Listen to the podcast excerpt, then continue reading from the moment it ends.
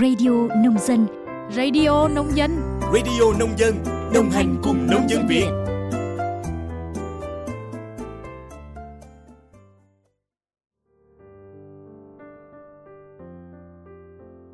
Chào mừng quý vị và các bạn đã đến với Radio Nông Dân.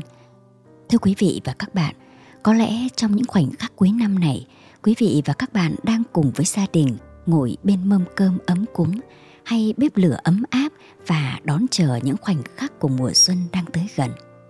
Tết có lẽ không chỉ là một dịp đoàn viên mà còn là nơi để mỗi người con xa quê trở về, nạp cho mình thêm những yêu thương và mạnh mẽ để tiếp tục cho những hành trình sắp tới.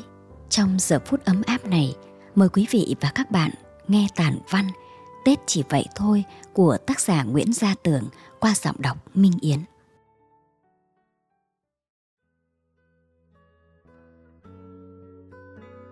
Ai hình như cũng có một vùng quê khi sinh ra. Chắc chắn trong máu ai cũng có một hồn cốt quê, lúc thì lặng lẽ, lúc thì gào gọi chạy.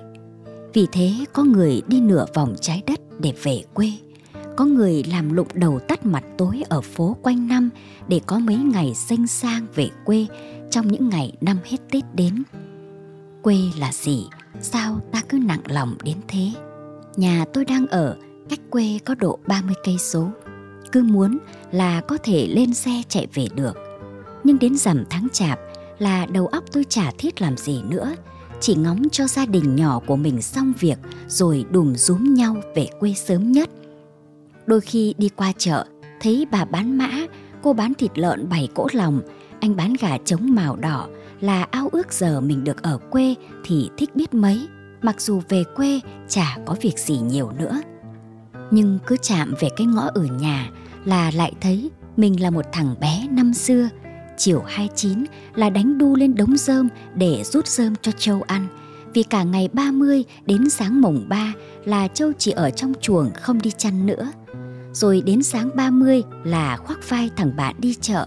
Có năm thì theo mẹ từ mở đất để ngồi trông những thứ mẹ phải mua về ăn Tết. Vì mua nhiều nặng, phải đi nhiều chuyến nên để tôi trông ở góc chợ cho khỏi mất đồ. Tối 30 thì ngủ gà ngủ vịt, nhưng đến giao thừa là cả nhà gọi nhau dậy, nghe người lớn chúc nhau, đọc thơ, có năm chú kế bố còn hứng chí ôm đàn hát. Đêm đó, trẻ con được thưởng mấy cái kẹo lạc, ăn kẹo đến dính cả răng, vì nhà làm được nhiều nha từ mầm thóc. Xong độ 2 giờ sáng thì chui vào ổ rơm ngủ tiếp. Ngày xưa rét lắm, mà không có đệm như bây giờ, nhà ai cũng kết những bó rơm nếp vào với nhau, gọi là đánh danh để ở dưới chiếu rồi ngủ cho ấm. Sáng mùng 1 thì mẹ gọi dậy sớm, bao giờ cũng được rửa mặt bằng nước mùi nóng rồi xuống nhà thờ thắp hương lễ các cụ. Ăn cơm sáng xong, mẹ mở chiếc hòm gỗ thông đưa cho mỗi anh em một bộ quần áo mới để diện, rồi mừng tuổi cho ít đồng. Chúng tôi tự chạy gia đình chơi, hay xuống làng bên cạnh xem đua quay. Tết chơi không có giờ, đến lúc nào đói thì về tìm cơm hay bánh trưng ăn xong đi ngủ. Mùng 2 theo mẹ ra quê ngoại, ở quê ngoại thì chỉ đi chào hỏi và ăn cơm với ông bà xong là mẹ lại dục về. Đến sáng mùng 3 thì thấy mẹ vác cái cuốc ra đồng đi động thổ. Mấy người đàn ông trong nhà thì hóa mã rồi ăn cơm với nhau. Con trâu mấy ngày ăn rơm khô nhốt trong chuồng cũng cuồng lắm Chiều mùng 3 là tôi dắt nó ra đồng cho ăn cỏ, uống nước mương để nó lấy sức đi bừa cho cả xóm có ruộng cấy, thế là hết Tết. Cũng ngót 30 năm tôi phiêu bạt xa làng để kiếm ăn rồi. Lúc nào vui nhất tôi nghĩ về quê ít, những lúc khó khăn nhất tôi nghĩ về quê nhiều.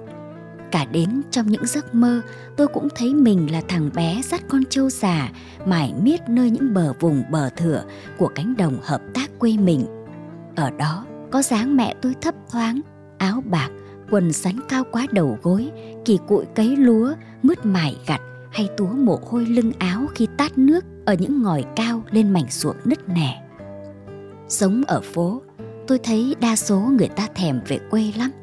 Người thành đạt làm quan, làm tước, có của ăn của để, vợ đẹp con khôn thì mong về quê để được khen con nhà ông này bà nọ, nở mày nở mặt với xóm giềng – còn những người gặp vạn khó thì lảng lặng về quê để tìm những lời động viên an ủi, lấy động lực để tiếp tục mưu sinh.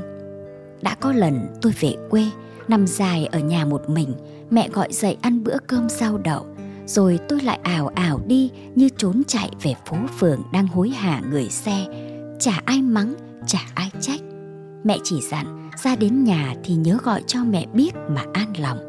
Mà mắt tôi cứ cay xẻ nên tôi hiểu quê có giá trị với mình biết nhường mà khó diễn tả bằng những lời. Chỉ biết là cảm giác thôi thúc tôi cần cố gắng lớn lắm. Tết giờ tôi cũng đã đến cái tuổi không ăn được nhiều nữa. Chơi bời bài lá cũng chả tha thiết gì, rượu thì cũng bắt đầu biết sợ. Nhưng tết tôi vẫn háo hức lắm. Chỉ cần được về nhà, thấy đám con cháu chạy ở sân gọi nhau ý ới, thấy mấy chị em dâu nấu kẹo lạc chè lam bỏng ngô bỏng gạo. Ngoài sân, nồi bánh trưng kêu kình kịch, son lá mùi già thơm ngào ngạt khắp gian bếp. Trên ban thờ thì từng vòng hương chậm chậm cháy, khói lững lờ quẩn lên nóc nhà.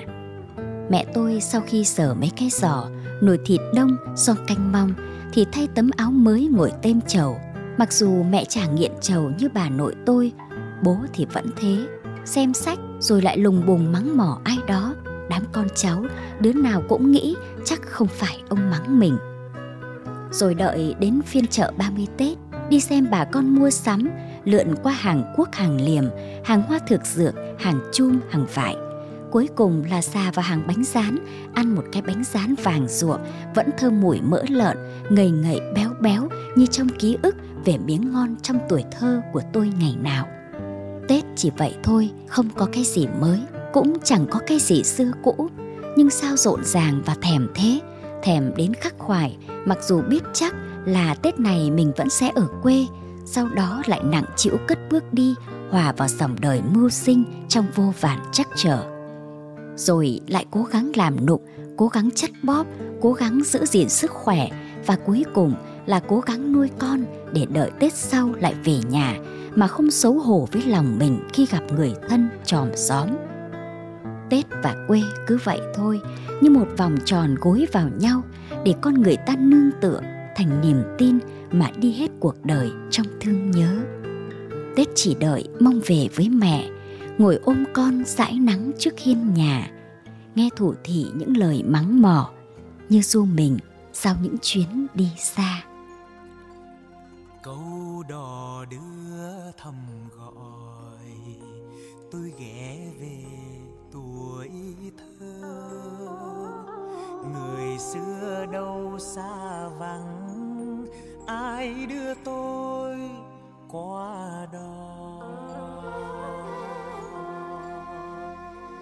ngô mướt dài bãi quê, gió chiều chiều dịu mát.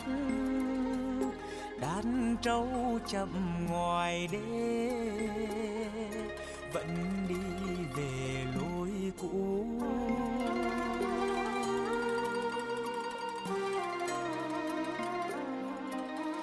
Xuống đó một mình tôi, với dòng sông tuổi thơ, và một dòng đò đưa, vẫn neo đầu bên xưa.